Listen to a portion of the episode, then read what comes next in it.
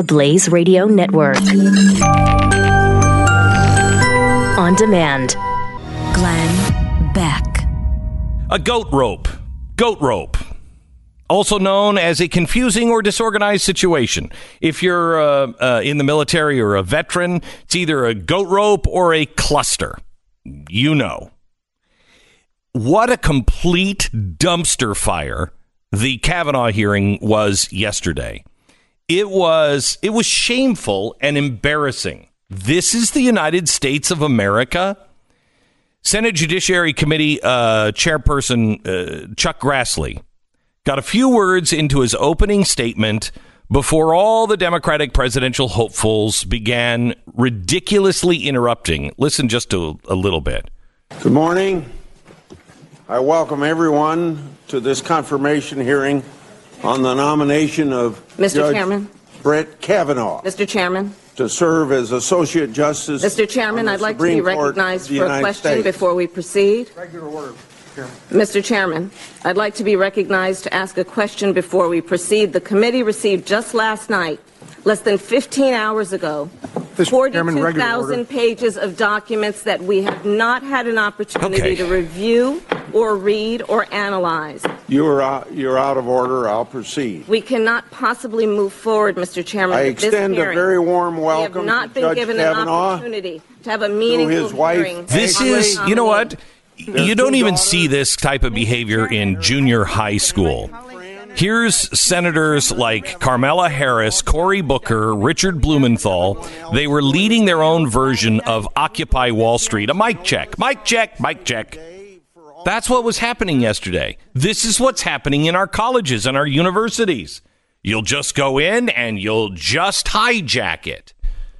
Then, as if on cue, a handful of shrieks could be heard as a platoon of protesters, led by Linda Sarsour, began yelling and holding up signs in the back of the room. Here's a little bit of what that sounded like. Linda Sarsour.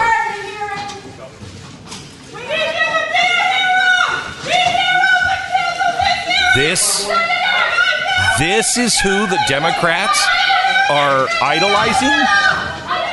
Linda Sarsour? It was a total sideshow representing the absolute worst in American politics. Politico reported that Democratic senators held a conference call on Labor Day to decide what kind of charade they wanted to do. The first plan was to stage a massive walkout, but they ditched that plan, thinking it would play into the GOP's favor. They eventually agreed that the shout down, a tactic that you'll find basically at every leftist protest or riot. Now we have elected officials mimicking groups like Occupy Wall Street within the halls of the Senate. What's next? Why don't we all just imitate and mimic Antifa? And really, for what? Kavanaugh looks liberal compared to Gorsuch. We, we never saw those fireworks at his hearing. And the documents that got dumped on him a few hours prior, seriously? Now you're suddenly into reading what's put in front of you?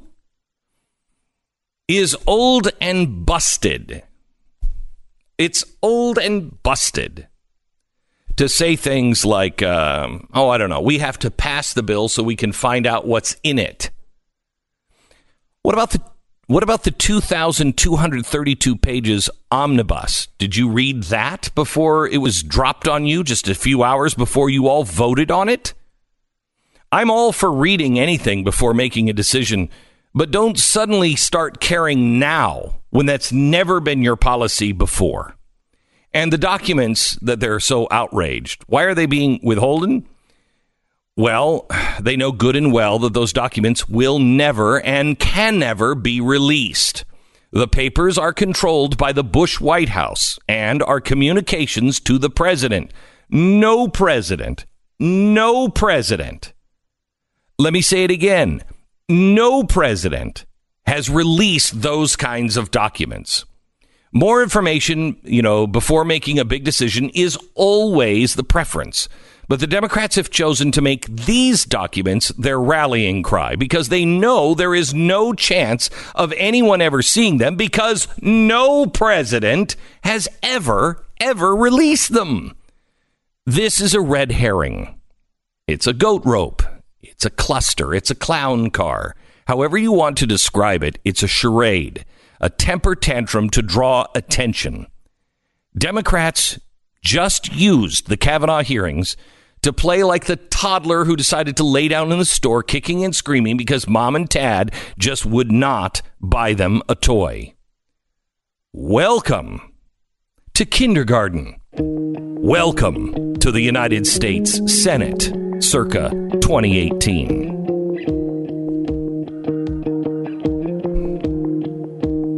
It's Wednesday, September 5th. You're listening to the Glenn Beck program. You know, I have a lot to say on this, but I don't think it leads to anything good. Uh, except more outrage. I mean, the, the, I, I do want to say this.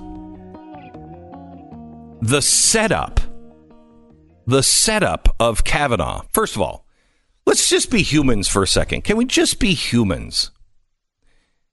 His children had to be removed from the hearing of the most important thing that will probably they'll ever experience in their lifetime. How many of us have had a dad that was being considered to be a, a you know a Supreme Court justice? How many times in history does that happen? How, what is the decorum of something like that in America? Shouldn't there be some decorum? It's a pretty serious job. And there, but there's a trade-off that you have to consider. You know, if you're a Cory Booker or uh, you know a Kamala Harris, which is yes, there's the terrified children, but then there's also the sound clip that you get to run and see in the primary, which says how opposed you really were. Yeah. Uh, To Brett Kavanaugh, and that is, I mean, that's it's worth not, its weight but you know what? It's not, fundraiser. it's not even. It's not even the Kamala Harris and the Cory Booker and and all of that. It is. Why was that not cleared? Why was that hearing room not cleared? When when you have to remove children, Mm-hmm. Well, ask Chuck Grassley, who uh, who made it very clear the problem with it with it was he didn't run the committee right. Grassley it was actually a really funny clip because he's just like, I've I've criticized other people for this before, and I've just you know you ha- the, if you're not running the committee, then the committee is running itself, and we need to get this under control. And he was saying It that he didn't step up enough. And I, He didn't. He, he, He didn't. He, to his credit, he let everybody kind of do what they wanted to. He wasn't trying to shut anyone down, which is not what you're going to hear from the media.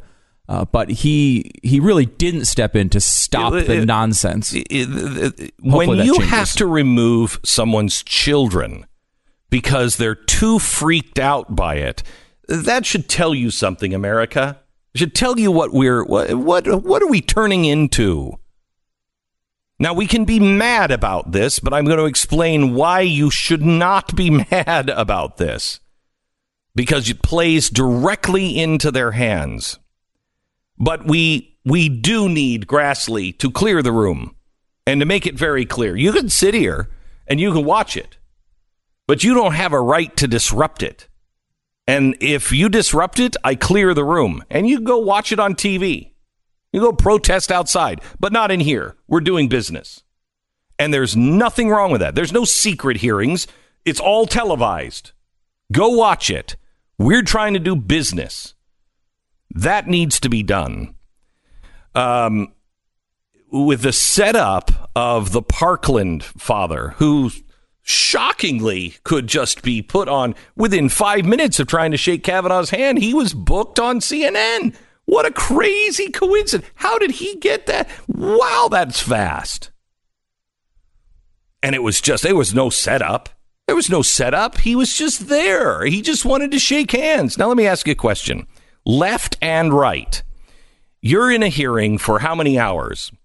You are surrounded, surrounded by people who are attacking you. Your children were so freaked out that they were taken out by security. You've had people around you and in front of you attacking you for hours. Literally. You are, your ears have to be ringing after that. You have to be like uh, almost, almost, uh, you know, some sort of traumatic brain injury from just getting kicked in the head for that long. You stand up, security is on both sides of you. They're just trying to get you out of the room. Everything that you have done is foreign to you. You've never been in anything like this ever before in your life. Security has been. So you stand up, you're still kind of dizzy from getting kicked in the head. Everything that you have seen has been a setup. Everyone who has advised you has said, don't say anything, don't do anything, just say what you have to say, button it up, and move on. You're getting up, you're getting ready to leave. You turn, there's a guy, there's commotion, all the noise in that room. There's commotion. You're still a little dizzy. A guy says, Hi, I'm and you're not really hearing him. Now, let me take this two ways. First way, you're not really hearing him because of the noise in the room and everything that you're processing in your head. And reaches out to shake your hand. The question is, as you're processing, I've got to go where? Where is the security? Where is my family? I got to get out of here. Let's just keep moving on. A guy sh- puts his hand out to shake. All you're hearing is all of the advisors who say, look, you're going to be set up. Just don't do anything. Do you reach out and take the book from Chavez? Because you're just a, you don't even know what it is. Do you take the book from Chavez knowing that it's probably a setup? That's one. Even if he knew he was a Parkland dad, uh, I don't think Parkland dad is is there to do anything but set me up. Dad, Parkland dad has an agenda. So, what's the best move? You have to make this decision right now, and you've never been in that situation before. Which do you do? Reach out and shake his hand? Possibly after everybody has told you you're being set up, after hours of being just ripped apart? You see a guy who you assume is not there fairly, not there because he really wants your opinion. Do you shake his hand or do you turn around with security and you leave? That's if you heard him or could process it because of everything else. Either way, I don't shake the guy's hand. I've been in that situation so many times, so many times where it's chaos around. I've got my family had to be had to be removed. I can tell you, I've had this exact converse, uh, uh, exact situation. I've had my family have to be removed. I stand up. I'm starting to move. Security. I am. I am. You're like um when you're in that situation, you are honestly like a bull in a run. You are a you're a sheep in, in a run where they're just kind of moving you. I've had them pick me up by my pant belt and move me. Now, that didn't happen to him, but that's how confusing these things are.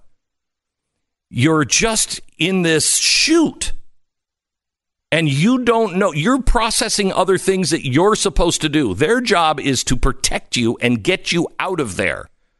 You can't process both, it's too much. And so they're pushing you along. Someone, and I've had this happen. Somebody will reach out, and I've had it happen good and bad. I've had setup, I've had just innocent person that just really wanted to say hi. I've had both of them. And I've done both of them. I've reached out and shook hands. Mistake I'll never make again. You are a Supreme Court justice. You have just been through something that no other Supreme Court justice has ever been through.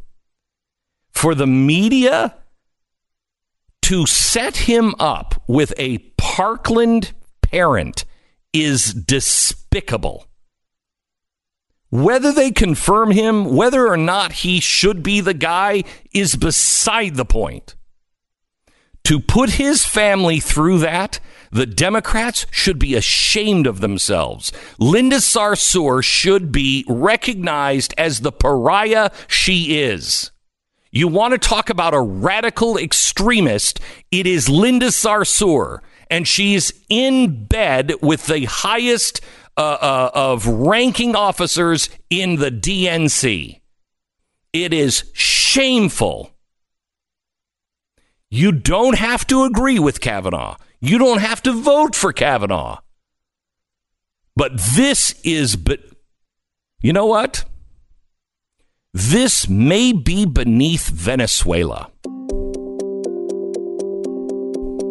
And if you needed, uh, if you're wondering if he had an agenda, the Parkland father, when he went there, the only piece of evidence we have going into this is the tweet he sent a few days before the hearings, in which he said, I will be at the Kavanaugh hearings and I hope to play a role in ensuring that this man does not become the next Supreme Court justice. And he is. Yep, because because the media, let's just say they don't even know. They didn't know last night. They certainly knew before he got on TV that he said this. Mm-hmm. To treat him as a non-hostile, to treat him as just a just, Just a normal dad, guy, just a dad. Yeah, just a dad who showed up, Hmm. is despicable. Again, beneath Venezuela. Okay, here are uh, five words. Five words that everybody wants to say, and very few people do. I love my office chair. Not the no name generic piece of junk that you've been sitting in for a long time, but an X chair, an office chair. I will tell you this thing, oh, they've oiled it. This thing, I've ordered a new. Oh, Please tell me we're getting X chairs. Please tell me. We are. I got one X chair for uh, for my desk. Oh, got my one for desk. you, huh? Yes, I did. That was, was- that was your priority decision there. You yes, decided to it prioritize was. yourself. And so I just yes, and I absolutely love it. It is one of the most comfortable chairs ever. These things uh, are pieces of crap. There is a difference between you know. There's a difference in chairs. oh, yeah. There's a Huge difference. difference. Huge difference. Uh, and I will tell you, once you sit in an X chair, you're not going to want to have anything else for your office chair. And I have to tell you also, I have purchased chairs that were more expensive than the X chair and not nearly as good, not nearly uh, as uh, as de- as dependable. You can feel it. You know that. You know how you can feel quality. X Chair. X Chair on sale now for $100 off. If you're needing something for your office, you're needing something, uh, you know, for your desk, xchairbeck.com. Go there now. The letter X chairbeck.com. Or you can call 1 844 4XChair. X-Chair comes with 30-day, no questions asked guarantee for complete satisfaction. You're going to love this. Use the promo code BECK, that's B-E-C-K, and get a free footrest as well. 844-4X-Chair or xchairbeck.com. Glenn Beck. So I haven't even gotten to the show yet. I didn't plan on saying any of that stuff. it's just uh, that, that's extra. Uh, we may have to run the show in overtime today because I've got a lot on the plate uh, that we have to get to. Uh, by the way, we are going out on the road for the first time, I think, since 2011, maybe 2010. Uh, and we're doing a we're doing a show. We I mean we used to do these comedy shows all the time, and people used to know that. And uh, now it's kind of like, really, Colonel Sanders is humorous. Um, so Will uh, there be fried chicken for all the people that buy tickets? fried chicken for everybody. So here's the thing. Uh, we're going out for the first time in a very long time. Theater near you, San Antonio, Houston, Dallas, Richmond, Hershey, uh, Pittsburgh, Cleveland, Kansas City, Evansville, um, Tulsa, Tampa, Orlando, and a few other cities to be added. Uh, you can grab your tickets now. Um, the tickets are for pre-sale only. There are three classes of uh, tickets. There's you know some really you know posh behind the scenes kind of stuff uh, that you can get, and then you can just get the regular tickets. Uh, and a book comes with I think most of the tickets, at least the two the two upper levels. You get the book and it's signed and everything else. But I'd love to see you uh, and uh, grab your tickets pre-sale only until I think tomorrow. Uh, and you can do that at glennbeck.com slash tour. Find out all of the information. I think you have to use the promo code The Blaze. Yes, you must use that for the pre-sale. The Blaze is the passcode. It's glennbeck.com slash tour. And there's a few of the theaters I saw last night are, are approaching sold out. The one in Dallas is like, uh, uh, I think like three quarters uh, sold out. And we just announced it twice yesterday. So grab your tickets now. It's uh, glennbeck.com slash tour. All right. Um, if you're if you're on the right or you have some common sense, there is reason today to be outraged on a couple of things. Uh, but let's let's stick with the Kavanaugh hearing, and let's just zero in on the Parkland father. The Parkland father tweeted a few days before, "I am going to be at the Kavanaugh hearing, and I hope to do my part to make sure this man never gets a seat on the Supreme Court." That's his stated goal. With a hashtag of block Brett. Right, okay? His stated goal. He's on CNN. As soon as this happens and Kavanaugh turns his, uh, his uh, back to him. Now, I don't think Kavanaugh knew who he was, but let's say he did. And let's say he knew that security had told him, look, there's going to be a Parkland dad. He just tweeted this a couple of days ago. He's going to be there. If you hear, see anybody from Parkland, just move on. Don't say anything. Okay, that's not out of reason that that could have happened. Don't think it did, but it's not out of reason. Would anybody blame him for that? He's being set up by a guy who says, I hope to do my part. I'm going to be at the hearing. In, in a public forum. Correct. So that he would be held responsible by the people who follow him, right? Like he wanted to do something to make a splash here. Correct. And he did. And so the press put him on and they made him this poor little victim. No, no, in his own words, this is what he was trying to do. So we could be outraged at him. We could be outraged at the media, but we already know about him and we know about the media. What do you do? It's important, really important, that you don't play into the outrage and you don't swing back. And it's it's because that's what they need you to do. And it is the only way that we make no progress. I have a book out called Addicted to Outrage, and I really I've not worked harder. This is the probably the best book that I've written since um, Common Sense, and probably the most important book that I have written since Common Sense. Uh, and I I want you to read this, and I want you to share this with your friends because it is strategy, but more importantly, it is the understanding that you're not being given anywhere else of what's really going on. What is the game we're playing? And unless you understand that, you're playing the wrong game and you will lose. And it was interesting reading it after going through the last few years with you uh, and watching your approach to how you've tried to handle these issues. And sometimes, you know, I don't know, like I, there's a big part of me that likes the pushback. There's, a huge big part, part, of me that, that, likes that, that likes, you know, we talk about when liberals eat their own and mocking them and and all of that I think is is okay at some level. Yes. Um, but the outrage creates something different. And you really you outline this throughout the book, um, and it's kind of the first time, at least to me, that I've ever seen you outline it that thoroughly, uh, where it goes through and shows the reason for uh, handling these issues this way, and the the you know there's a, so much surface stuff that goes on now. You look the way that people cover this, like they don't even go to the point of looking at the tweet from the guy in the Kavanaugh hearing from a few days ago. They don't even go that deep.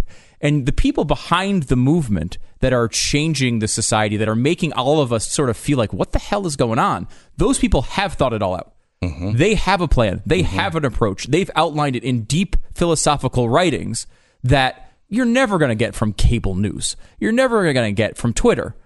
If you in this book you go through a lot of that stuff, outline kind of what the basis is of it of what they're trying to do and it's so easy to understand once you real that it all clicks into into line and you understand why you have to approach these issues in a different way would you agree that I've been talking about this for at least a year. For two years, three years ago, I didn't know what my gut was just telling me.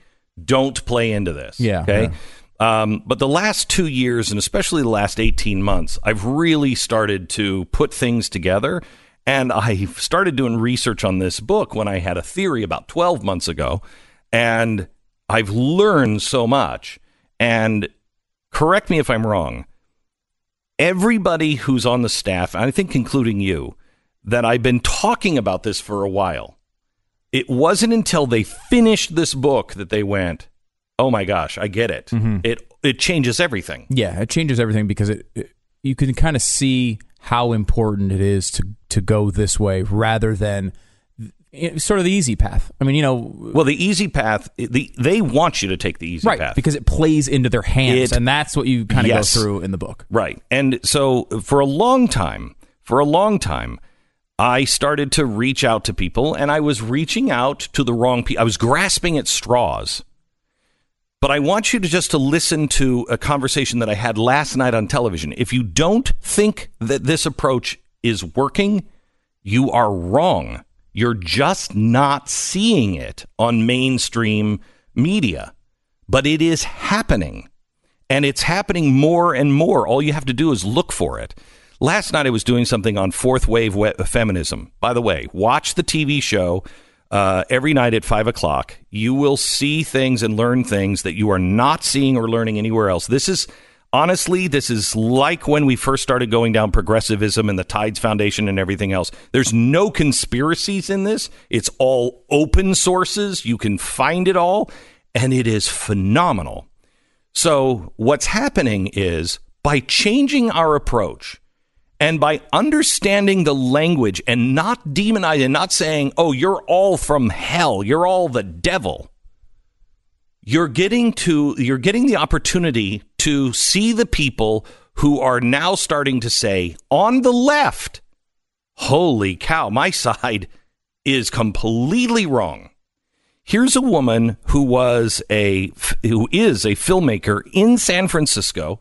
She considered herself a fourth wave feminist, a radical feminist, and she's in her 20s. I want you to listen to just part of the interview from last night's television show. People who were f- radical feminists were fans of yours, and you've made balanced movies, or you've tried to, exposing both sides. You made a film in 2016 called The Red Pill. Explain what it was. Yes. Okay, so in 2013, I was looking for my next documentary topic, and I was considering making a film on rape culture, which uh, was a fear mongering kind of um, myth around 2012 with the start of fourth wave feminism. Uh, there were many what I've now realized are myths, like the wage gap, and, and rape Yeah. culture was one of them. And so I, I But was you believed really in it at the believing. time. I did. Okay. And I was considering making a film on rape culture. And so I started digging into what feminists were saying was the cause of rape culture. And they were pointing towards men's rights activists as preventing women's equality. And I was fascinated by this men's rights movement. I never heard of it before. There's never been a film about it, never a documentary about it. And so I started to think, all right, I'm going to be the first filmmaker to ever go in the belly of the beast and interview the enemy, men's rights activists. So if I if uh, f- I don't know much about the men's activists, uh, the men's movement, that is, as I understand it, more about I have rights as a dad. Uh, when I get a divorce, I, I, I automatically lose my children to uh, you know my ex. Is is that what you were looking Yes. at? Yes, and uh, men's lib in during second wave feminism really was uh, mo- mostly focused on fathers' rights. Yeah. Uh, but it has expanded uh, with the start of online forums and, and blogs Okay. and social media, with men's rights activists having a more uh, broader kind of Okay. ideology around gender. Okay. All right. So you put this movie out, and th- this one doesn't get good reviews. This one they don't they don't like you for. Yeah. Why? And all my previous work was about women's rights and uh, gender politics in some capacity. And I'd always been uh, very supported by the feminist community. I, I did screening tours that were hosted by Planned Parenthood. Um, Wow. I mean, even feministing.com plugged my first documentary about sex education. So I, I was, um, I was very successful and well liked in the feminist community. And then I released the red pill, and now my reputation has been smeared. I've had my name printed alongside white supremacists. Uh, the SPLC now says that I'm a feminist turns men's rights activist that was funded by male supremacists, which none of the, none of that is true. Okay, stop. And she she she's remarkable. In fact, we start the interview last night with uh, ten years ago. You would have killed yourself before going on the Glenn Beck program. And she's like, "Oh yeah, I she, like I hated you." She said, "However, I didn't listen to you." She said, "This happened to me." And I've been starting to listen and watch you and see what you're saying, and I understand what you're saying now, and I agree. Now, I, doubt we agree on everything, but we absolutely agree on what is happening. Now, here's somebody inside the movement, and this is happening over and over and over again. And you will, what's happening is common sense is waking up. There is enough people on both sides of the aisle that do not want to live their life this way. And they see what's happening and they're like, wait, that doesn't make any sense. You're not being fair. Americans are fair. You're not being fair. And the outrage is locking us into, into uh, being enemies. And that is the goal of this movement. And so, if you want to be a part of the solution, I have always believed that this audience is going to be the solution. I will tell you, I, I, doubted that in the last few years that there was going to be any solution, that there was any way out. I think I've told you before, I don't know. I do now because I've taken a couple of years and I have really done my homework. There is a solution, but no one is presenting you with all of the facts on why it must be done this way. And once you understand what you're really facing, the game that is actually being played, it, it will make total sense to you. You'll be, oh my gosh, I get it. And don't tell me that it's not working. It, it, wait until you see her tonight. She's going to be on again tonight the conversation we're going to have tonight. This was a radical feminist. She's now, I, I invited her up to come in and spend a, an hour or so with me uh, here in the studio so we could just talk and, and, and just let her just tell her story. She was, I, I would love to, I'd be honored. She hated my guts. I haven't changed my point of view. I've changed my approach and allowed people to hear me say, Yeah, I wish I had that all over to do again. Which allows them to say, and all of the science behind that statement is in the book. Why that statement, oh man, I wish I had that to do all over again. Why that statement is important. The science of that statement is in the book. And it allows people to go, okay, all right, well, you know, I've made some mistakes. And once that happens, it's done. It's done. Pick up the book. Um, it's available in bookstores and everywhere books are sold here in the next couple of weeks. And you know what? Uh, this Bob Woodward book is just going to run crazy uh, for the next, uh, probably until Christmas. It'll probably be number one. I would love to beat Bob Woodward. I don't think that's possible, but I would love to beat Bob Woodward uh, because the media will. I mean, what what are they going to do? What are you going to do? Um, pick up the book, buy a couple of copies, give it to a friend. Addicted to Outrage. It's available everywhere. September 18th. You can pre order it now.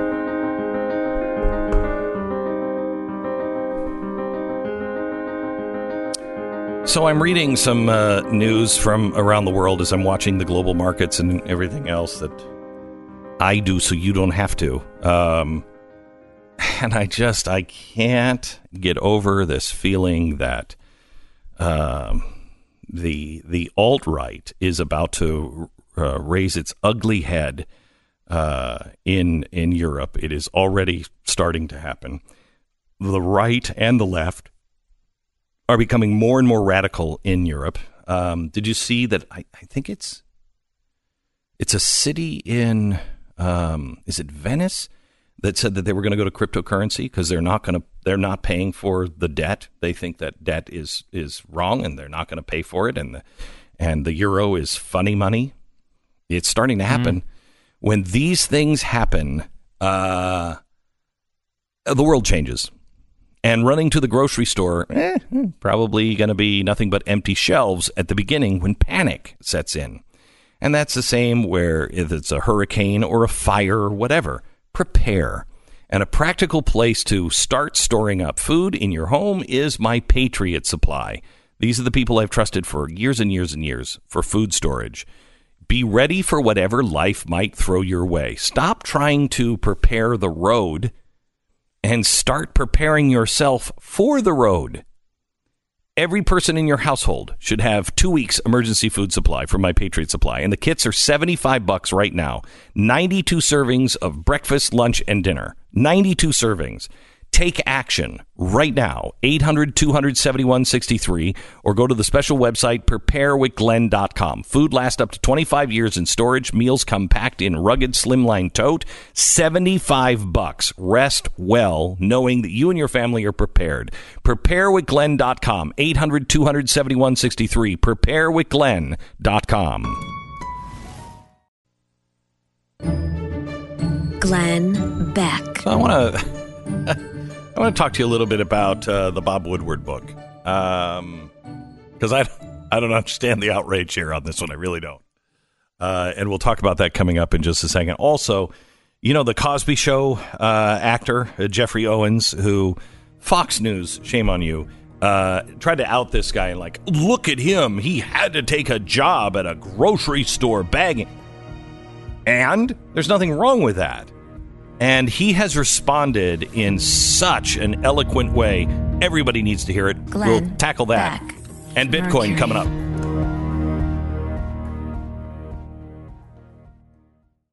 Glenn Beck. Uh, Linda Sarsour, the leftist equivalent of. Uh, I was saying Milo Yiannopoulos, but I, I it, it might be Richard Spencer. What do you think, Stu?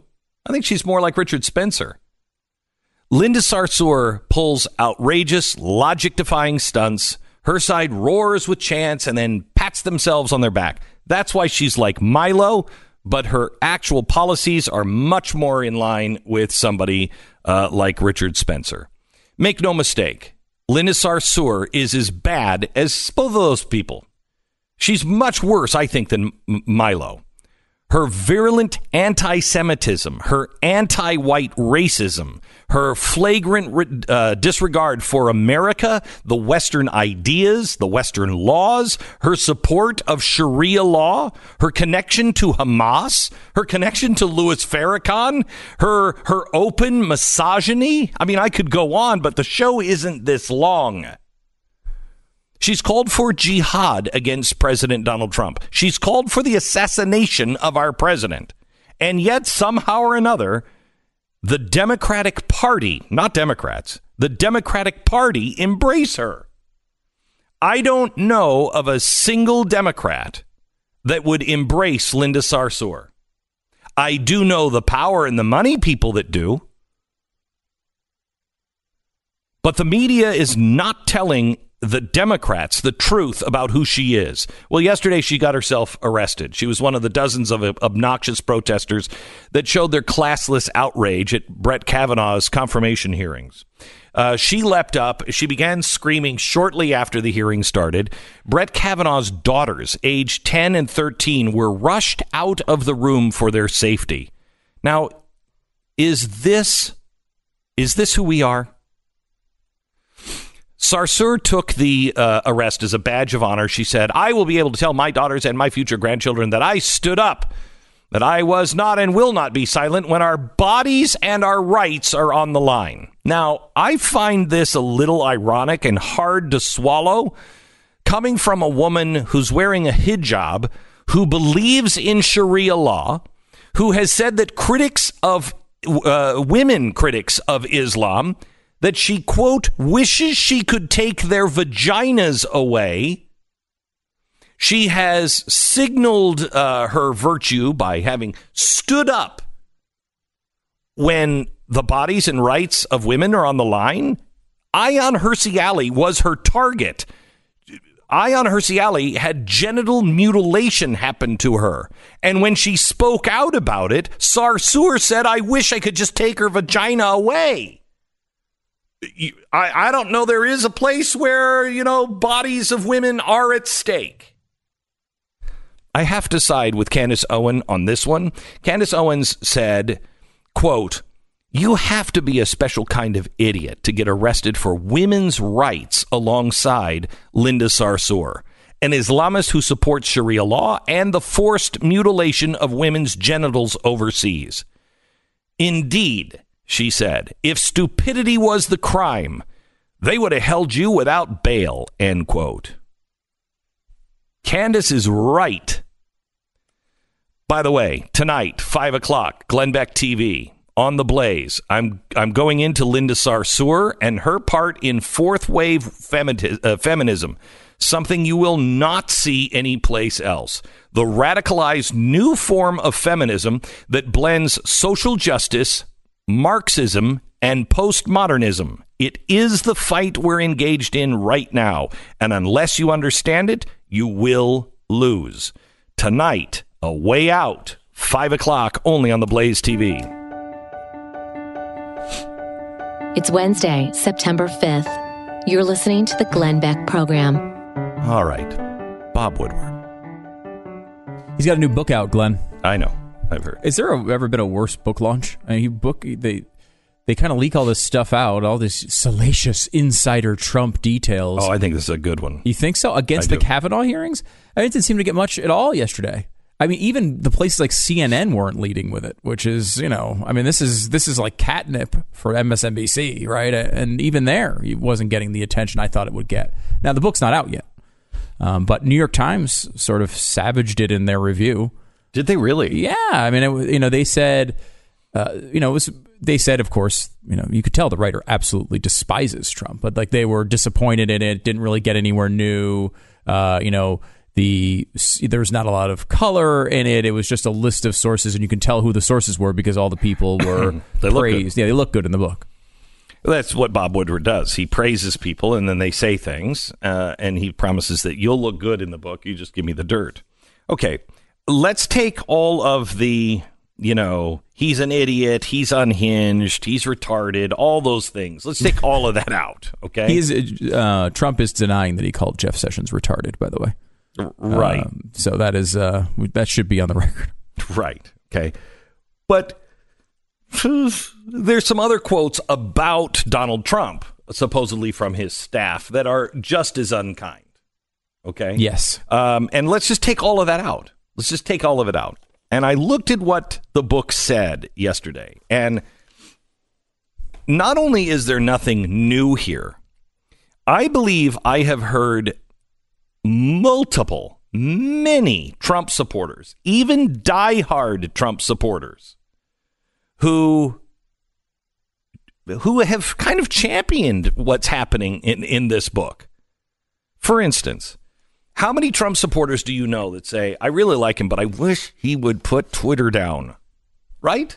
Very common Very uh, common. expression. I wish they would just take his Twitter away from him. So part of the expose in this book is there was a committee that tried to come to him. A White House group of advisors came to him and said, "Look, we've we we're just forming a committee, and and and and and we think we should vet all of your your Twitter posts." And Trump wouldn't do it. Now this is made to look like, "Oh, that's crazy." No, no, even his supporters, even his supporters are like, you know, some of the stuff he says are good, some of the stuff is crazy, and I wish he would just stop it because it's hard. And would you expect anything else to happen in a situation like that? The staff is saying, "Hey, please restrain yourself from these activities that might throw us off course." And then it's Trump's decision as the president of the United States to decide whether he wants to do them or not. It's Correct. totally his call. He made the call, and he's continued to tweet. Okay, so now here's the other thing, and tell me if you actually have a problem with this. There's a the, the book opens with a with a uh, story of Gary Cohn. Now Gary Cohn uh, was the guy. He was the chief economic advisor when we started going down the the trail of uh, uh, trade wars. You know, he wanted nothing to do with it, so he's gone. Blah blah blah. However, the, the it it opens up with this this letter, a critical trade agreement with South Korea, and it the letter would have taken us out of this agreement, and it was sitting on Trump's desk. Cohn sees it, and he's like, uh, "I got to get this away from him," and he takes it, and he says, according to the book. I stole it off his desk. I wouldn't let him see it. He's never going to see that document. Got to protect the country. Okay. There's only two ways to look at this. One, deep state, which strangely, the left has been saying there is no such thing as deep state. Right? Haven't they? Mm-hmm. So you're you would have one way to look at this is evidence that deep state exists. You are taking things away from the duly elected president. You are taking things off of his desk. The guy we voted for or didn't vote for, but the people put in office, and somebody who's not elected is taking it off of his desk and saying he's not going to even see that one. Yeah, intentionally to hide it from him so he doesn't make the decisions he wants to make. Okay. So you could classify that as deep state, right? The president gets in, he can't really do anything because people tie his hands. All right. So the left has to has to decide, does that exist or does it not exist? And is it a good thing or is it a bad thing? Now, I generally think, in fact, I always think that that's a bad thing. However, I haven't been necessarily. Um, well, let me let me take this out. I have I have talked to several people who voted for uh, Donald Trump. Many people who have said, and let me give you the best spin on it. Look, he's he doesn't know all of the ropes, but that's why he's going to have the best people around him. And the best people around him, they're going to stop him from doing anything that's truly reckless. Okay? When it comes to war, part of this is about war. That his advisors around him are like, no, Mr. President, no, no, no, no, no, no, no, no, no, he, no, no, no. He wanted to go into Syria, according Right. to the book. Yeah, and- uh, and and assassinate. Uh, assassinate Assad. yeah. and uh, Mattis, you know, got on the off the phone with him reportedly and said, "Yeah, we're not doing any of that." Uh, and they drew up a much more, you know, conventional way of going about things, which is what they wound up doing. I mean, that's what you have a, def- uh, you know, Secretary Sounds- of Defense for, Yeah, right? Like, sounds like that's what how it should work. You know, as long as they're keeping him in the loop, that's how it should work. And I don't have a problem uh, with in this particular case. Um, I don't like the fact that anybody would keep information from him. Right? You need to have, you need to be able to talk to him and say, Correct. "This is why this decision is wrong. Here's why it's right," and then he gets to make the decision. Correct. That part of the the process, according to the book, has stopped happening all the time. And they, you know, the people in the book claim the reason for it is he won't listen to reason like that. So you can't you can't bring him things like that. He's just going to dismiss you and do what he wants anyway. So you have to do it this way. That's their argument. Well, okay, that's deep state, or or is it what I've heard many Trump supporters say a good thing? He's got good. He doesn't know about all of those things, and it's a good thing that they just they're they're they're, they're smart people around him. They're not going to get us into trouble. Okay, so is that a good thing or a bad thing?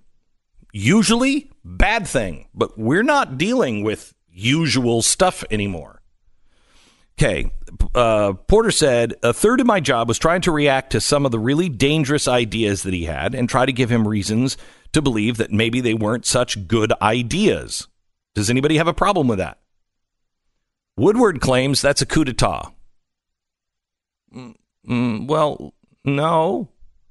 No. That's another amazing point, though. You know, how long have we heard that these things are not real, and now liberals are saying the Yeah. Woodward's saying it's a coup? Right. That's uh, that's a remarkable part of this book that's not really getting attention yet. And nobody is nobody is pointing out that wait a minute. Part of this is what Trump supporters wanted. They wanted a guy to go in and break all the China. But they also wanted really good people around that could say, don't break that China. Right. Okay? That's what you have. Trump supporters, Bob Woodward, if you take all of the he said, she said stuff that you're never going to know if that's true or not, take all of that stuff out. If you look at what he says is going on, this is what you knew going in, and your your backup was I'm going to have really good people around him. That's what he's going to put good people around him. That's what's happening. Let me give you a couple of other things. Um, Woodward writes that Dowd, the Trump attorney, uh, saw the full nightmare of a potential uh, Mueller interview and felt Trump acted like a grieved Shakespearean king. That's he said, she said. Don't know if that's true. Trump seemed surprised at his reaction. You think I was struggling? Now, what, what's happening here is they did a mock question and answer, and uh, Dowd played uh, Mueller and said, "Okay, let's just see, let's just play this out." Is there any doubt in anyone's mind? Because I want to let me let me uh, read what he says. Um, the goal of this was to argue that Trump couldn't possibly testify because he was just incapable of telling the truth. He just would make things up. That's his nature. The passage is an unprecedented glimpse behind the scene of Mueller's secret operation. For the first time, Mueller's conversations with Trump lawyers are captured. I need the president's testimony. I want to see if there was corrupt intent. Trump said, I think the president of the United States cannot be seen taking the fifth. Um, his attorney said, There's no way you can go through these. Don't testify. It's either that or an orange jumpsuit. Okay. I don't know if any of that language happened. I don't know if he ever told, you know, Trump that you're going to go to prison and you'll be in an orange jumpsuit. It doesn't matter. Does anyone doubt that the President of the United States, whether he knows it or not, and I think I could make a very strong case, he really doesn't even know what's true and what's not because of the way his mind has worked for so long? He's a salesman. He's that's who he is. He's not a he's not a builder. He's not anything else. He's the guy who walks into the room and goes, you're going to love this. You're going to you have to have 3 of these. You know, in fact, when I'm done with you, you're going to be working for me selling these cuz you're going to believe in him so much. It's the greatest, it's the best, it's it's the biggest, it's golden, it's wonderful, it's going to change the world. He's a salesman. He himself has said that he says things a lot of times just because it's negotiation, right? Correct. That's a big argument as Correct. well of Trump supporters. So let me let me take this and dissect it a bit more when we come back and ask you again, what's the problem here? Isn't this what you expected? Take all the he and she said out. Now let me talk to you about Casper. I've been sleeping on a Casper mattress now for I don't even know, a year now? Such a great mattress. Such a great mattress. Um, I have um, I have all kinds of just stupid um, issues, and sleeping uh, is really difficult uh, for me. Uh, and um, and I'm always hot. My wife is always cold. Although I will tell you, hot flashes. There is a part of me that enjoys the hot flashes part because we are compatible now. Anyway, we're both sleeping cool and comfortable every night thanks to the unique combination of foams and uh, they provide the right pressure uh, for relief and alignment. It's it's really great. Casper will ship free to your front door in a small box. You open up that box, please open it up on the box springs or where you want your bed because uh, it's huge. You can't believe it's fitting in that box. You open it up, you try it for 100 nights. If you don't love it, just call them up. They'll come and pick it up. No questions asked. You'll receive all of your money back. Try it in your own home. Take the Casper Challenge 100 nights in your own home. Casper.com. Use the promo code Beck. Casper.com. Promo code Beck. All right. So let me continue on this uh, Bob Woodward book and just ask you what is the problem here? What is the what is the thing that we're supposed to be outraged by or surprised by? Um, let's go back to the uh, Jay Sekulow, Sekulow and um, and Cohen meeting, where they not Cohen uh, Dowd, where they are the attorneys are meeting with the president and said, let's just do a mock, uh, you know, interview here with Mueller. Required preparation, whether you're going to do the interview or Right. not. You got to know how it would go. Any doubt that that happened? Of course, that happened. If it didn't happen, the president doesn't have good representation. Okay. So they sit him down and he just starts going in and they start asking the question and um, it doesn't go well. He just starts to, you know, say things and make things up or things that, you know, might be a little dicey. And they stop him. Now, any doubt that the president would play fast and loose on this, that he's not an attorney. right. He's he's a he's a salesman, and so he's going to go in and tell a great story. Gets things out of order, says things that maybe didn't exactly happen the same. I mean, of course, that would happen Correct. with most people, I think. Correct, and he has uh, a a Yeah, propensity. a propensity to do those things. Okay, so I don't disagree that that probably happened. Now, two parts of this story. One, uh, they say that he went off like a Shakespearean king. Uh, and got really angry, and he's like, "This whole thing is just a setup." Blah blah blah. Any doubt he did that? No, he's done it publicly. any doubt at the end, he came back and said, "You know what? You think I was struggling? I can nail this. I you, you go ahead, put me up with him." Any doubt that the president thought or said that he could master anything? Again, he said that publicly. Okay, all right. So what is the big? What's the big reveal here? And why are people on our side uh, outraged? If you if you are hearing the media to talk to Bob Woodward, what's the outrageous point here? Because that all sounds like what I would expect to be happening behind the scenes. I wouldn't expect that this president is not a he doesn't play by the rules. So what part of this is confusing? If you take all of the he said, she said, which will never, unless they have tape, you'll never be able to prove, the charges aren't new. The charges aren't surprising at all. Welcome to the program.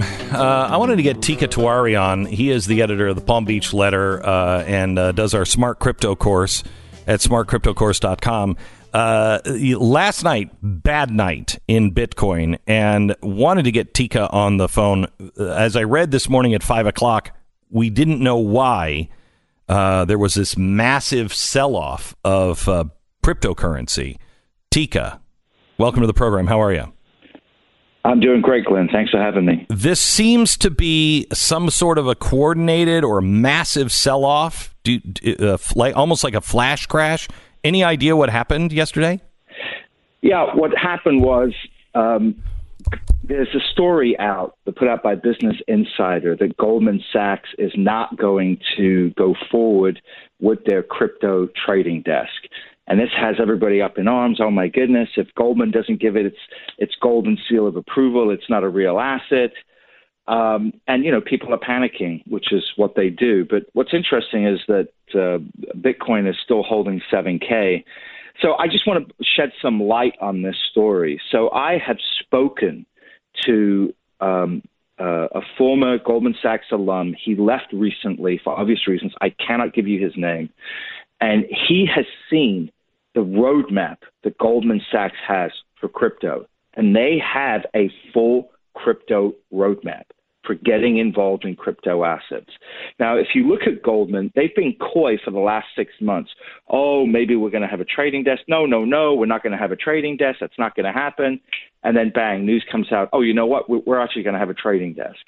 Now they're saying, well, no, we might not have a trading desk, but we're going to have custody right? So you got to ask yourself you know, why all these mixed messages into the into the market. So again, I don't know, Glenn. Are they using this to buy Bitcoin on the cheap? It, it would not be the first time a big bank has manipulated sentiment in order to buy Bitcoin on the cheap. Uh, we saw Jamie Dimon do that last year when he came out and he called Bitcoin a fraud. And then we saw that out of Europe, the two biggest buyers of Bitcoin were JP Morgan and Morgan Stanley a, a buying exactly when their CEO said if anybody bought Bitcoin on behalf of the firm, they'd be fired. So uh, this type of uh, covert manipulation or movement of the market, uh, this uh, overt manipulation of sentiment. It, it's nothing new. It happens in the equity market every day. It happens. It, it, it also happened in the Great Depression. I know my grandfather um, uh, told me you buy when everybody else is selling. He said that's how people got rich in the Great Depression. When everybody else was selling, you didn't buy. You bought when everyone else was selling, not while they were buying. Um, and uh, he he spoke in the Great Depression about the large institutions that would come in and they would talk things down and it would get really bad and then they would come in and buy everything up and that's that's what happened in 2008 uh, and it's possible that that's what's happening with cryptocurrency. Well let's talk about 2008 for a second. 2008 2009 amex hit $9.71 Harley Davidson hit eight bucks and Bank of America hit 250. And so the reason why I bring that up is that price can only tell you so much, right? Amex at 971, the price is telling you they're going out of business. Bank of America at 250, price is telling you they're going out of business. But in times like that, you can't focus just on price because the sentiment is so negative. So when it comes to things like Bitcoin and early stage technology, you have to look at them differently. In early stage tech, price is only one barometer. It's not the best barometer of value. You've got to look at the pace of innovation and the pace of adoption, right? So if you look at the pace of innovation, specifically in Bitcoin, it, it's transformational. I was just in Sicily meeting with a couple of uh, developers on the Lightning Network, which is a, uh, a, a payment layer that sits on top of Bitcoin, which allows you to do enormous amounts of transactions at a very low cost. And so these developers were showing me an application uh, that's been created where you can go and you can buy uh, one pixel, right? So you can create pictures online. You can buy one pixel for one Satoshi. So one Satoshi is one one hundred of a millionth of a Bitcoin. So it's a tiny fraction of a penny. Now, normally you can't do a transaction that small because every transaction on the Bitcoin network costs a dollar, mm-hmm. right? So if you do a transaction for a fraction of a penny, it's going to cost you a buck. But with the Lightning Network, they've they've figured out a way where you can do millions of transactions for virtually free. So they've done 10 million of these one Satoshi transactions where the cost of the transaction has been below the cost of one Satoshi. And that's transformational, right? That, that's, that's, it's the equivalent of going from a dial up modem to a broadband in a year right? It completely eliminates that whole problem that people have with Bitcoin. Oh my gosh, you can't do many transactions on it, and and it's too expensive. Okay, Teeka. So I have two questions, and I've only got a couple of minutes left. Yeah. Uh, let me ask you sure. two questions. One, uh, why? I think it was. I think it's Venice. Where the mayor said mm-hmm. we're going to do our own currency and it's going to be a cryptocurrency and it's it's we're getting off the euro, et cetera, et cetera. Why are countries like Venezuela or Milan, why are they not just buying into something like Bitcoin? Why why are they trying to do their own thing when it's just so, not going to work? The same it, it won't work. The same thing happened in the 90s where companies said, oh, this internet thing's interesting, but we're going to set up our own intranets, our own internal internets. Everybody mm-hmm. tried to do it themselves. And they tried that for three or four years and they wasted billions of dollars and it failed. And then they they finally woke up and they said, "All right, I, I guess we've got to go use the public internet." So the same will be true for these currencies. Nobody will use Venezuela's coin. Nobody will use Milan's coin, right? And they'll realize that and they'll say, "You know what? We're going to have to use a public coin, and it's going to be Bitcoin that they ultimately go to." And if you look at the black market right now in places like Venezuela, in places like Brazil, Argentina, and even in Russia there's a whole underground economy using Bitcoin because as volatile as Bitcoin is, it's much more stable than their base home currencies. Okay, last question. You were up in, I think, July, and you said the things that are going to happen in the next few months are going to take Bitcoin to 40,000 uh, by, by the end of the year. Yes. You still feel that way? Yes, and there's two reasons. One, the uh, ETF, and two, ICE, the Intercontinental Continental Exchange, which owns the the New York Stock Exchange, is set to open their Bakkt B A K K T platform in November. Uh, Bakkt is going to be the first institutional platform where institutions can buy, sell, trade, and custody cryptocurrency. It's going to be the first time a pension fund will have a legitimate, fully regulated exchange to start buying cryptocurrency. And that's with. done for And sure. I- we know that in in in November. we nothing's for sure. Uh, the ICE is waiting for one final approval, but Okay. uh, they're, they're they're saying in their minds it's a done deal. But yeah, could it could it not happen? There's Yeah. certainly a possibility, Glenn. Yeah. But uh, the they've been working on this for 14 months. They kept it secret for 14 months, and uh, uh, now they've finally gone public with it. So I think it's a done deal. Here's something interesting about ICE. They make two and a half billion in net profits each year. Each year, Glenn. Why would they mess around with cryptocurrency? And I'll tell you, in a word, it's because of Binance. Binance is a, a an online exchange that's barely a year old. It's unregulated, and they will net a billion dollars this year Holy cow! to put that put that in perspective, Deutsche Bank has been in business for 148 years, employs more than 100,000 people. Binance is now more profitable than them, right? So, so the money, and that's this even in a in a bear market. The, there's so much money here that the big banks and the brokerage firms are just missing out on. That they're building this regulatory framework so they can go get a piece of it. And and the ultimate bigger pie is so much bigger than the 35 million people that currently are in crypto globally. Mm-hmm. The big the big picture is the 500 million people worldwide that own stocks. Those people are not going to come into crypto through non-traditional means like Coinbase and Binance. It's just not going to happen.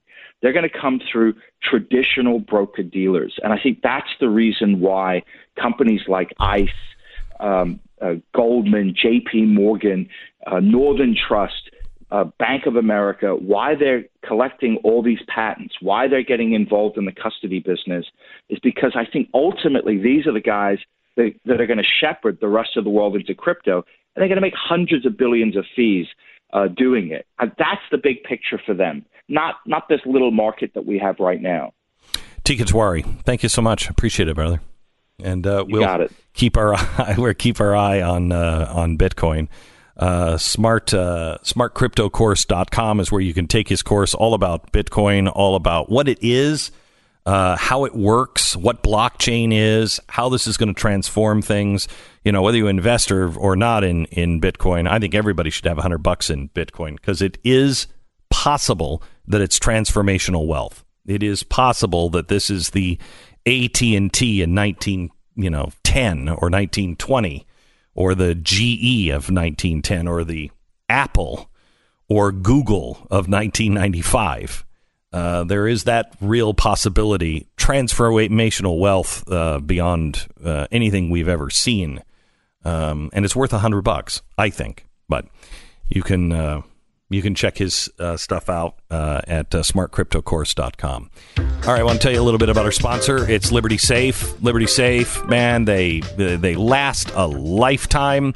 You're going to pass your Liberty Safe on to your kids or your grandkids.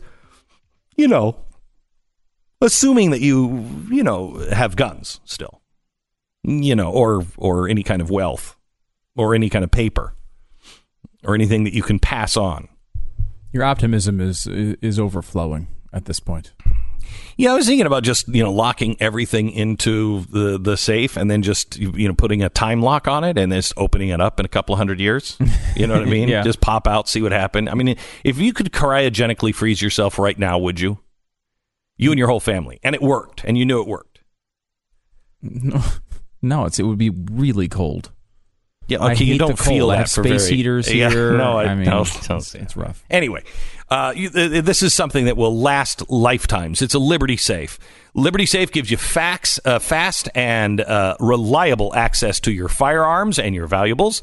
It's part of really being a responsible owner uh, of a gun, and it's never been easier. Now, with 12 months interest free financing on approved credit, fast application with quick approval, over 2 million Americans own a Liberty Safe right now. They have a 98% customer satisfaction rating with over 42,000 reviews. 98%. And not a lot of people get that. Visit online at libertysafe.com. Libertysafe.com. Use their dealer locator to find the closest dealer to you. Go see a Liberty Safe in person. It's Liberty Safe. LibertySafe.com. Glad you've uh, tuned in today. We have uh, we have somebody really fascinating um, coming on here in in uh, just a second. And another example of why you need to read Addicted to Outrage.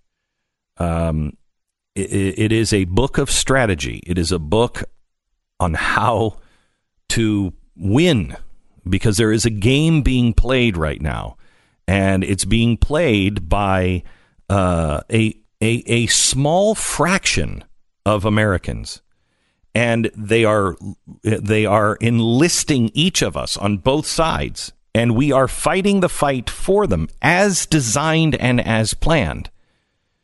And once you understand who these people are remember the difference? When you couldn't understand how democrats uh, you know were acting and then you found progressivism.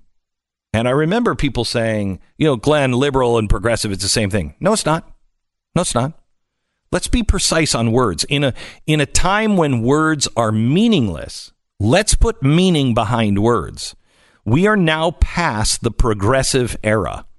We are now into the postmodern era, and that changes everything. And your kids are on the front lines of it.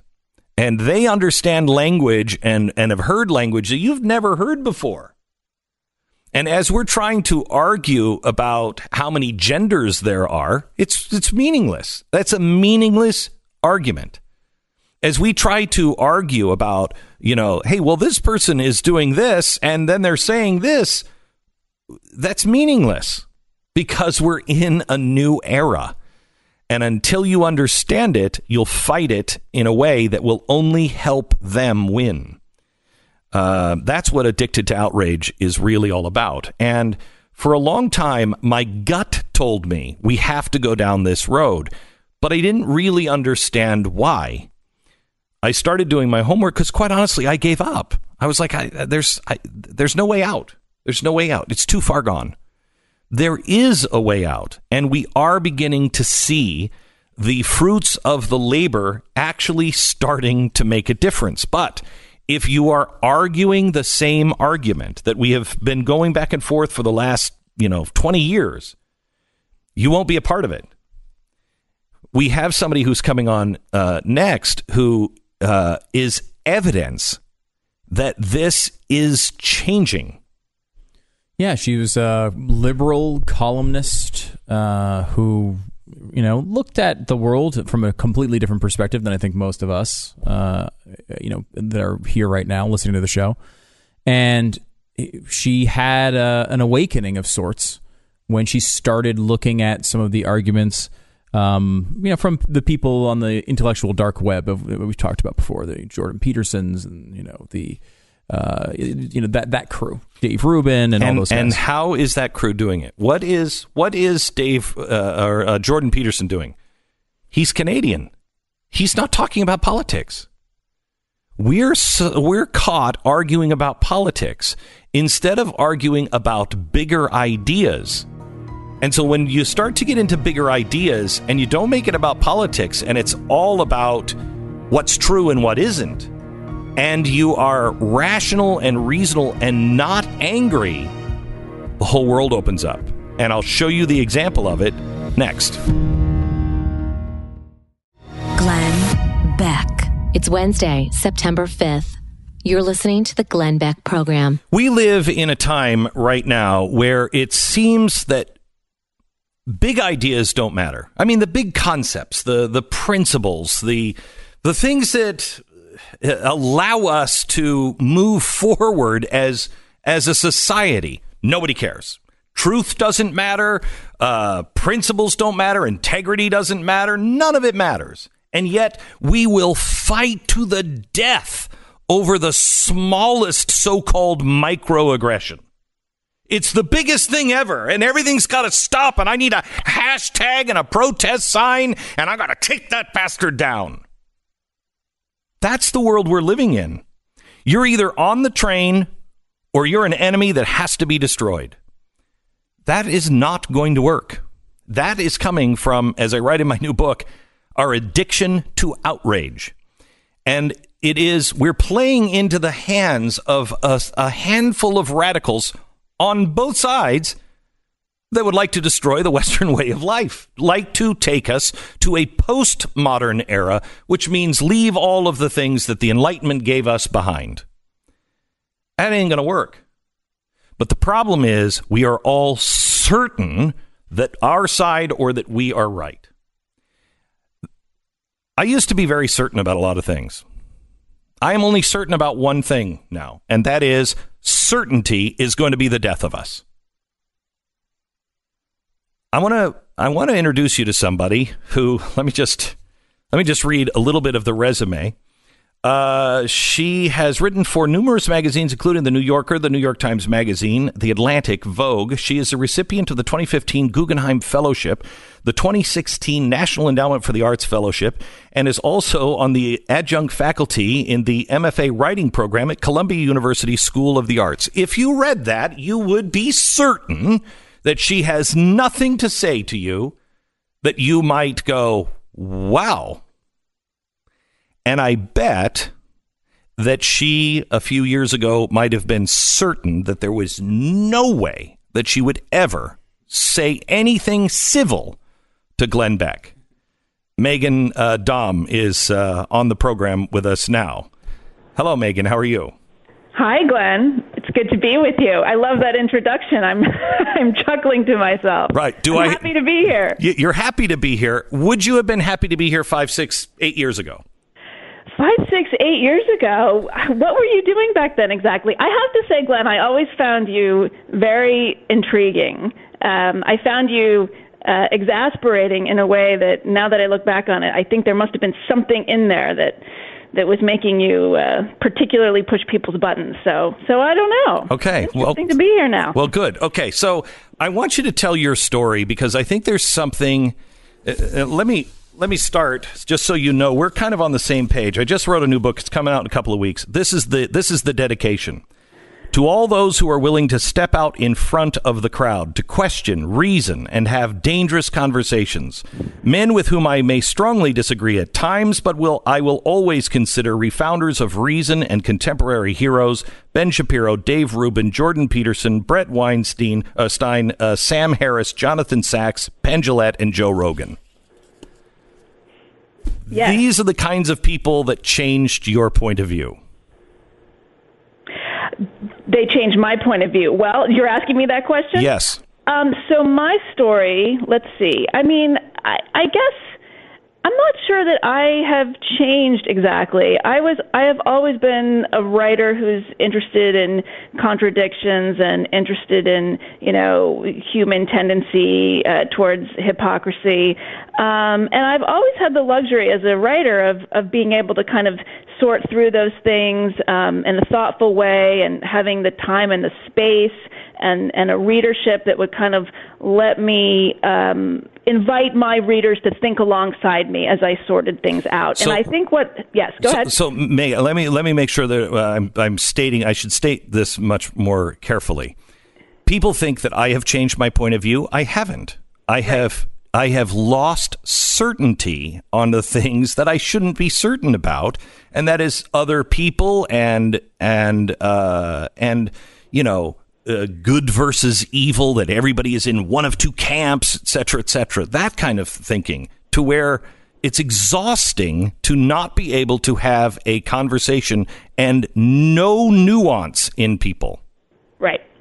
So the nuance was the thing that I was interested in. So what I noticed starting a few years ago, and I think this really started heating up in probably 2015, was that, as you say, there was no room for uh, discussion across the lines. I was a newspaper opinion columnist for more than a decade. I started in 2005, and the difference between when I started and what the climate has been like in the last few years is striking. Um, and I'm not sure I changed as much as as I saw some, not all, but some, many of my peers and colleagues um, really taking on an approach that was pretty narrow. Um, and yeah, I started watching some of these folks uh, on YouTube that, that you named, and um, it was very. It, I got I got drawn in, and I didn't like everyone equally, and I didn't agree with everybody, but um, it was quite compelling.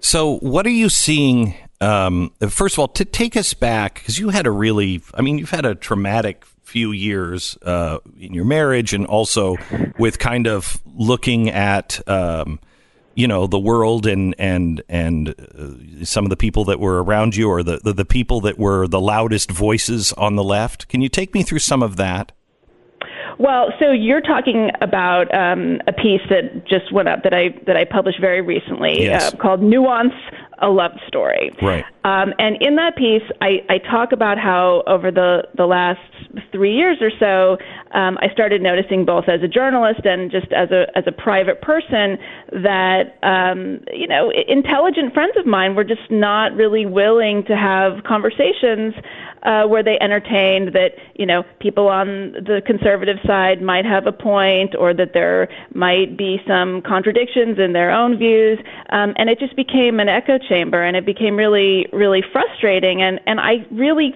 felt ultimately a, a sense of loneliness about it. And and the reason that I I kind of did this particular piece the way I did was that I wanted to get at the more sort of visceral human side of this because certainly a lot of people have talked and written a lot about tribalism and polarization sure. and that that sort of approach is important but it's nothing terribly new. So i wanted to get at this at the more emotional components of this phenomenon. And what are the emotional components? Well, I just think that that you know whether you're on the left or, or the right, um, you're used to um, a, agreeing with your friends or at least being able to to talk with your friends um you know go to a party and and everyone kind of um is on the same page. And and I just felt like there suddenly, um, you know, with with the 2016 election, there was such a feeling of crisis within the left. I felt like the feeling was, well, this is such a crisis that we have no room for nuance. We don't have the luxury of a complicated discussion. Everybody right. needs to get on board right now and and take down Trump and and talk in the most simplistic, uh, ham-fisted terms. And on one level, I understand where they're coming from, but on the other hand, it's not just, it's just not very interesting. That was my problem. It was just it's boring. I mean, don't get me wrong. I I don't like anything about Trump. I think we are in a crisis, but that doesn't mean that we have to shut down uh, all thoughtful conversation or refuse to ask complicated, difficult question. For instance, you you talk about in this article, you talk about um, you know that your friends and and this has happened. This happens on the right too. Your yeah. friends will get a few drinks in them, and then they'll start to say, "Okay, look, I'm with you on this." Right? But they'll never ever say that out loud in public. They'll never take that stand. They'll call you over and they'll be like, "Look, I, and I've had this without booze. People have come up to me and go, "Look, I really appreciate what you're doing. I mean, don't tell anybody I'm with you, but I'm with you." Right, right. Well, and one of the things that drives that is social media, right? Because there is a dopamine hit you get from virtue signaling on Twitter or whatever it is and saying the thing that's going to get you the most amount of praise in the least amount of time, and people just keep doing it and keep doing it. Um, and I've had plenty of times where I've had people say, "Well, you know, I kind of, you know, I, I, I don't really think that, but you know, I just for for my own personal brand or for my readership or whatever it is, uh, I, I'm going to say this this very reductive thing." Um, you know. So, what and, do you think about what What do you think about? Uh, um, Benjamin Franklin talked about this at about 1772. He said, I, I, just can't go to parties anymore. I mean, he, the guy was a bon vivant and, and just a great, I mean, I would love to hang out with Benjamin Franklin. And he was like, I can't go to parties anymore. I can't because nobody is serious. We are facing serious issues and nobody is, nobody's really talking about any of that stuff. right. I mean, do you kind of feel that way? Yeah, and I, I think that people get really threatened. I mean, so it might be helpful just to talk, you know, in specific terms for a moment. So, like one of the things that I talk about in the piece is the way this this you know this group, very loosely defined kind of constellation of thinkers, has now sort of identified themselves as the intellectual dark web. Okay, so so one of the things I talk about in the piece is, you know, the my interest in that group, but also my wariness with the the fact that this this you know, this tribe has supposedly devoted itself to anti-tribalism, and and that's uh, right. a contradiction there, and that's it something is. you've got to work out.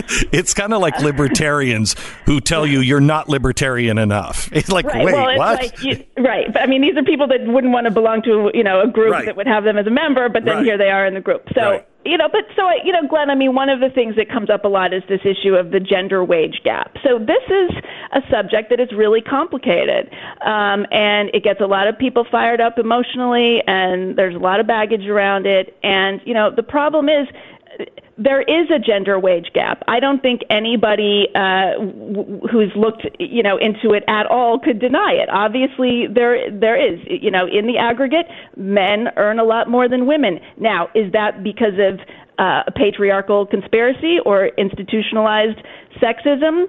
Maybe a tiny bit, but overall, there are very uh, concrete and quantifiable reasons for this.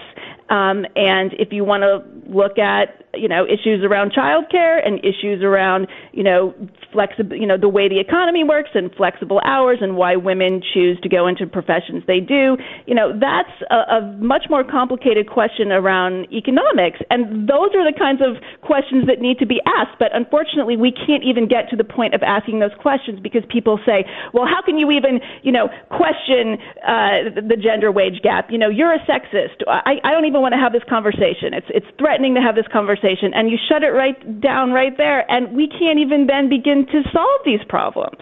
So, and that's what's really frustrating. Okay, so so let's let's go there. I want to take a quick break. Do you have a second to to hang with us? Absolutely. Okay, um, let's take a quick break, and when we come back, I, I want to talk to you about, um, you know, the reason why we have tenure, and I support this is to be able to say crazy things in the in the pursuit of opening up minds and thinking differently. That's what moves people forward.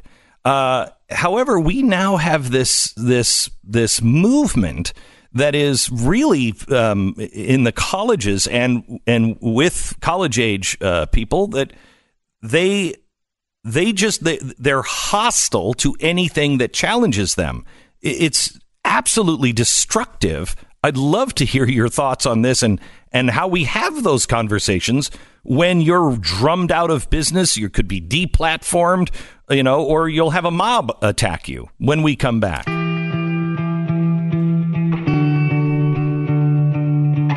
Been telling you a little bit about uh, Goldline's new silver maple flex that allows you to break off smaller pieces for barter and trade. Tra- and trade. But I don't want you to forget the importance of uh, gold, uh, small, little, teeny gold bars as well. When it comes to protecting yourself, your family, your portfolio, you want to make sure that you have maximum flexibility and diversity. That's why I own both gold and silver. Now, I don't own this as an investment, although it has done very, very well for me over the uh, last, what, 20 years. Um, I, I, buy it as an insurance policy. I hope to pass it on to my kids, and I hope to never ever have to live in a world where we have to concern ourselves with that. But with the way we are printing money, the debt that we are in, let alone the debt that the rest of the world is in, and what looks like may be coming our way uh, from Europe, especially just look up European contagion today and see what's happening you really do want to look into gold or silver and just find out if it's right for you. Don't do anything stupid. And again, I don't buy it as an investment, although I think it is a good one. I buy it as an insurance policy against insanity. And when I see the world start to back away from insanity, okay, I'll talk, I'll sing a different tune. So far, everybody is running towards the insanity doors. Call Goldline Call them now. They have operators standing by to give you all the information. They'll send it out to you. Take your time, think about it, do your homework. 866 Gold Goldline, 1 866 Goldline or goldline.com. Meghan Daum, an opinion columnist for the LA Times, uh, uh, and somebody I find fascinating. Um, Megan, I'd love to maybe after the first of the year uh, fly you in and uh, just spend a, uh, an hour or so with you, uh, commercial free and just uninterrupted, to have a real conversation with you. I'd love that. Great. Um, uh, you know, I, I am I'm new to the postmodern, you know, uh, concept. Last few years, uh, and I'm so glad to be here. yeah. So as you're as you're watching this and you don't understand what postmodernism is, you don't understand the world at all. Uh, once you do, you really see how destructive that is, and you're seeing it now in the colleges. What do we? How can we have these conversations when it's a microaggression to say you're wrong? Yeah, well, uh, postmodernism postmodernism does have its uses. I mean, as a way of talking about art, as a way of talking about literature. I mean, that's really I think where it's it's best applied. I mean, so one of the things this is this there's a lot of moving pieces here. So I, I one of the things that's happened is that humanities departments on liberal arts campuses uh, over the last 20, 30 years have e- evolved so that um, a, a, lot of the, the discourse um, is around this concept of intersectionality and, and power and privilege. So the students um, get get taught that um, every that the world needs to be looked at in terms of um, of who has historically had power and how to make that uh, how to how to get rid of it, how to make everybody equal. So instead of um, equality of opportunity, we need to have equality of outcome. Um, and so that really then starts this this mentality where um, you know anybody who has more than somebody else is framed as a, potentially a, a bad person. Right. Um, and and this has now um, become in many ways the sort of default mentality of a lot of the media. I mean, one thing I really emphasize, Glenn, is that this is not the majority of college students. It's not the majority of people. This is actually a very small percentage of, of students that even get into this stuff. I mean, I- the, mo- the most college students are like studying engineering and doing stuff having nothing to do with this. The problem is that the people who do get into this tend to go into the media, they go into education, they go into the media, they go into cultural institutions, and that's why we now have a situation where the quote, you know, mainstream media, um, the the younger generation, um, a, a lot of people come in with this kind of sensibility, and uh, Well- that is what has uh, they they come in with this sort of sensibility, and that is what has kind of made this discourse the default setting. Meghan, I uh, I'm sorry we're out of time. I would love to have you um, uh, join me um, for a just a, a longer conversation, and and I'd I'd like to talk to you about um, postmodernism and and how it's useful in literature. Uh, maybe you can open my mind on that one. All right, I'll have to do my homework first. Yeah. Okay. Uh, great talking to you. Thank you so much for having an open mind and, and recognizing nuance. Thank you. God bless. Uh, that is uh, Meghan Daum. She is uh, with the um L.A. Times. Uh, We'll tweet her article out, by the way, at yeah, uh, World of Stewart it's, it's really worth um, really worth reading. There was this. Uh, there's a couple of paragraphs in here that I think are remarkable. She said, uh, "I hardly need to uh, describe what happened over the next year. This is this is in uh, 2017. Racists became even more racist. Sexist, sexist hardened into full blown misogynist. In turn, those fighting their bigotry often insinuated their own kind of tyranny." Almost immediately, the resistance became not just a front line against Trumpism, but its own scorching battleground. To be frothing with rage over one thing meant being insufficiently aggrieved over something else. If you were worried about women, you weren't worried enough about blacks. If you weren't marching for immigrants, why didn't you show up for scientists? There's no amount of outrage that couldn't be outdone. No woke that Glenn was woke Beck. enough. Mercury. This is the Glenn Beck Program. I don't know if you saw last night's television show, um, but uh, last night we were taking on fourth wave feminism and explaining what it is and how it plays out today. We're going to take you right to Linda Sarsour uh, and uh, and use her as an example of fourth wave feminism. And we had a guest on uh, last night who is uh, just remarkable, a remarkable woman. Uh, Cassie Jaye. She is uh, she she started her own film company in uh, San Francisco. She lives in San Francisco. She's won, you know, a, a, a, Cannes Film Award, uh, and you know she's praised by the left. She's she Planned Parenthood sponsored one of her, you know, openings of one of her films. She could not be more mm, I don't want to say anti-feminist, anti-feminist as we all understand what feminists are now. She couldn't Yeah. be. I mean, she said she no, no longer refers to herself as a feminist. Yeah, she she saw she made a movie. Her goal always was to make movies and have it be fair. So she thought she was going to go make a movie about the men's movement, and she thought it was going to be a bunch of sexist, and she found it wasn't. And so she made this fair movie. It's called The Red Pill. And when she did it, like all of her friends, all of her contacts started calling her a racist, a sexist, a white supremacist. And she was like, What? What? Based on what? And she saw the movement for what it was.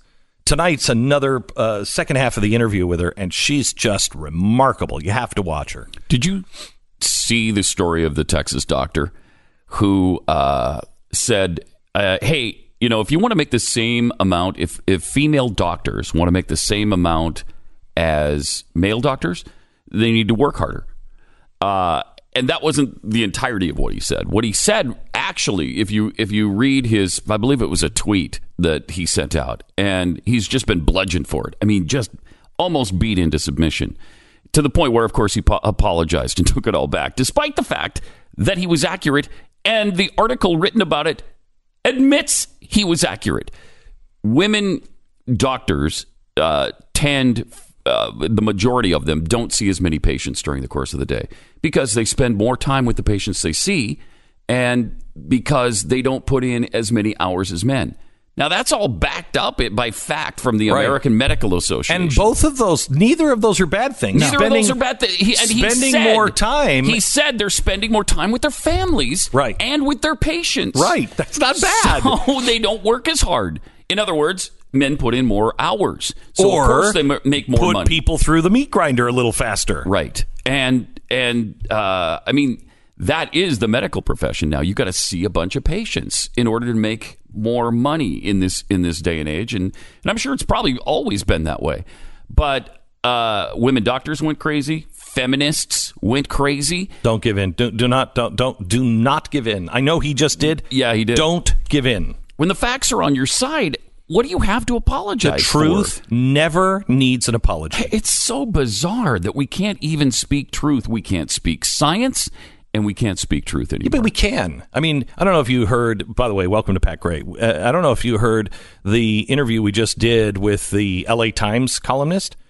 She's a lefty, but she has been now following Jordan Peterson and you know the intellectual dark web. She's a big fan of Brent Weinstein, who uh, uh, Bret Weinstein, who I'm a big fan of. The guy from Evergreen uh, University. It's just crazy stuff is happening, and she was just saying that during the election, her friends just started becoming, you know, not her words, but basically Nazis. They were, they all of a sudden, you had to be 100% in lockstep mm-hmm. or you were a racist, sexist, whatever.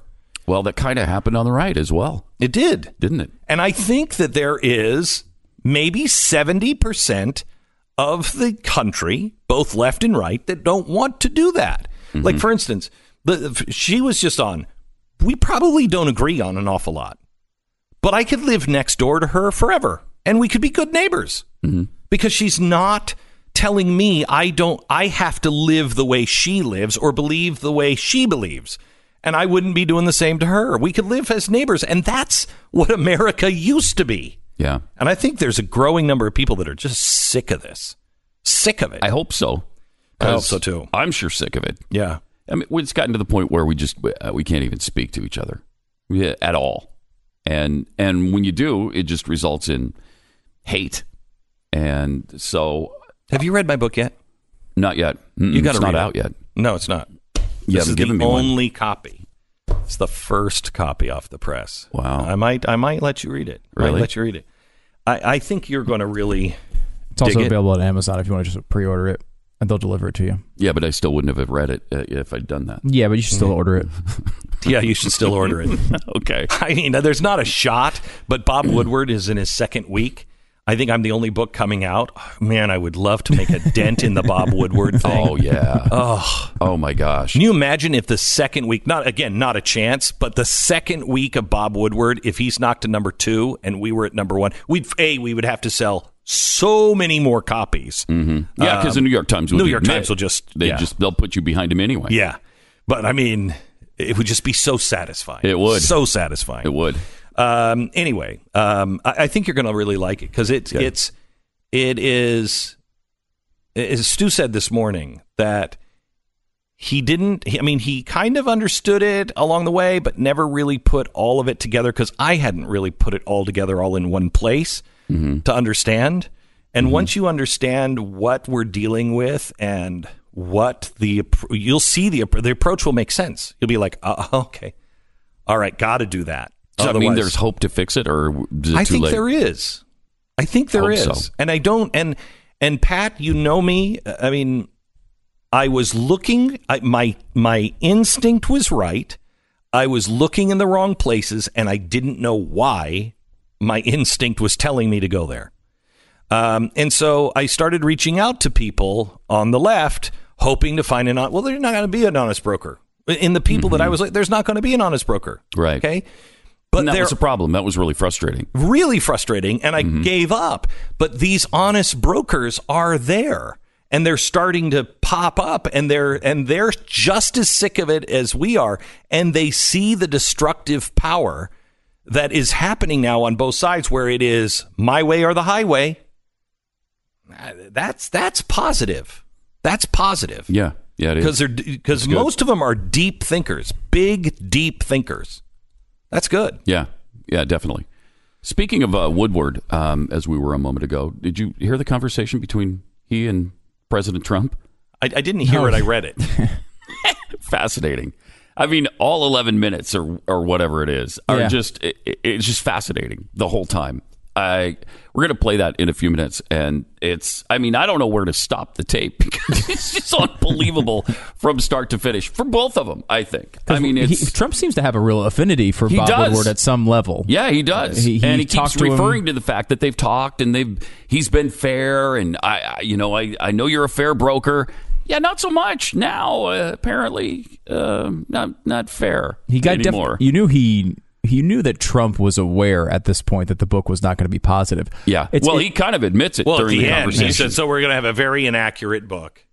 "Uh huh." And Bob's like, "No, we're not. No, we're not. No, I, we're not." I painstakingly went through Yeah. this and talked to people, and have you gone through uh, about an hour ago? Was it an hour ago or so? Uh, maybe a couple of hours ago. We did. Uh, I went through the charges uh, uh, in Bob Woodward's book that we know so far, and took out all of the he said she said, all of the stuff that oh he's crazy, well he's a retard, and all that stuff. Okay, Right. get Yeah. rid of all of that because Yep. you'll never know unless there's a tape produced. You'll never know. Okay. Then look at what Bob is saying is happening in the White House. That people are like, yeah, let's not tell the president about this. Yeah, let's get you. mm-mm." Okay, where they're mm. taking stuff off of his desk, mm-hmm. uh, where he was wanting to testify, but his lawyers were like, "Don't, no, no, no, Mr. President, because you can't, you don't, you don't have a grasp necessarily with the truth the same way everyone else does." Okay, to put it nicely, everything I read seems accurate. Seem, no, in fact, no surprise, no mm-hmm. surprise. I absolutely believe. is there are there any serious charges when you take everything out? No, the only mean- serious charge that I see, and and I have to split this in half, is the idea that there are people around him that are taking things off his desk because no, no, no, don't show that to the president. He'll want to do that, and that's a bad idea. And they're saying it's for public safety or for the you know for the national security or for economic security. Um, but that I think, let me split this in half. The press is having a problem with that. But if you have a problem with this, aren't don't you have to recognize that the deep state then does exist? Because isn't that what Kind of, yeah. the deep state is supposedly doing? Yeah, because like Okay. Cohn, Cohn Mm-hmm. and, and others are, are kind of treated as heroes in it. They're Right. you know they're, Trump wanted to do these bad things, and they came in, took papers off of his desk, made, rerouted phone calls, made sure that he didn't make contact with people, and therefore protected the nation. That's sort of and now again, Cohn seems to be one of the big sources. He hasn't Right. refuted any of these quotes yet. So- um, But but the- but take out protect the nation. right. That's deep state. Okay, that's maybe the what reason why they're doing it. But I think that's why deep state is. You know, I think that's why the people who've been in the State Department forever are doing it too. They think they're right. They're certain that they're right, and they have to protect the nation. So. uh, As you know, CNN is having this problem, and uh, you know Woodward and everybody is having this problem with them doing that. Well, on that side, then you have to admit that deep state exists. On the other side, I've heard so many people who voted for Donald Trump saying that's they knew that was going on. They wanted that. He would put good people around him. Now he's got the bad people out, good people around him, and they're going to stop him from doing anything crazy. Well, That's what we heard during the campaign. right. So so where's the problem here? Right. There is no problem. It's what I mean. It, it is a problem if you look at what's normal and the mm-hmm. way our system is supposed to work. Yeah, but we're not living in that world. Not at all. Not at all. I mean, it doesn't seem like his his description would not describe a healthy work environment by any means. But I mean, does uh, anyone think, it working for Donald Trump in, in the president. Trump hotel Yeah. would be? Uh, It'd be chaotic, I bet. The White House is always an insane place to work at some and, level. and This he it is, a guy who but- loves chaos. I mean, you there's he he doesn't have to be president of the United States. We all know that working for Donald Trump would be nuts. Would be nuts one way or another. It's nuts. The guy could mm-hmm. come in at any time and go, "You know what we're going to do?" And everybody would be like, "Oh dear god, what?" I mean, but but in a in a different way, read Steve Jobs' book. Read the book about Steve Jobs that came out. The people at Apple were like, "Don't tell Steve that. Don't tell Steve that, or we're going to be doing that." That's what happens when you're mm-hmm. dealing with people who are innovators, crazy or not. That's what happens. You've got a bunch of people who are like, "Look, this could destroy the company. Don't tell Steve Jobs that." That's the same thing. They they praise it with Steve Jobs. They hate it with Donald Trump. And anybody who's fighting hmm. against this because you think he's being smeared, I heard many of you say you wanted that. They put a they put a team together, one of the big revelations. They put a council together to vet his tweets. Now, he rejected it. Well, I heard a lot of people who voted for Donald Trump going, I wish he would just I wish somebody would take his Twitter away. Mm-hmm. I wish they would just take his Twitter away. Mm-hmm. Well, they tried to. He didn't let them do it. Okay.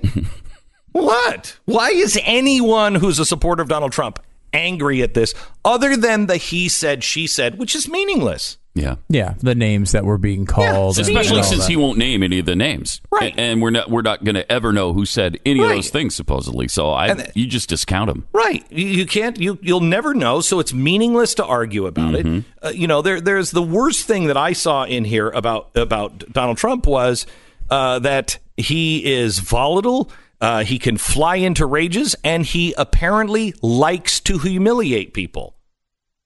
Yeah, What a revelation! it's not a revelation. He's at all. most famous for saying "you're, You're fired. of course, he likes to humiliate There's people. nothing new in this book. There's nothing new. All right, thanks, Pat. All right. Be listening for the uh, the audio. I read the transcript. I bet the audio is fascinating. It's pretty entertaining. It's coming up on Pat Gray Unleashed on the Blaze Radio and TV network. New study just came out uh, of China said it discovered that air pollution causes a huge reduction in intelligence. This, uh, in addition to the well-known impacts on physical health.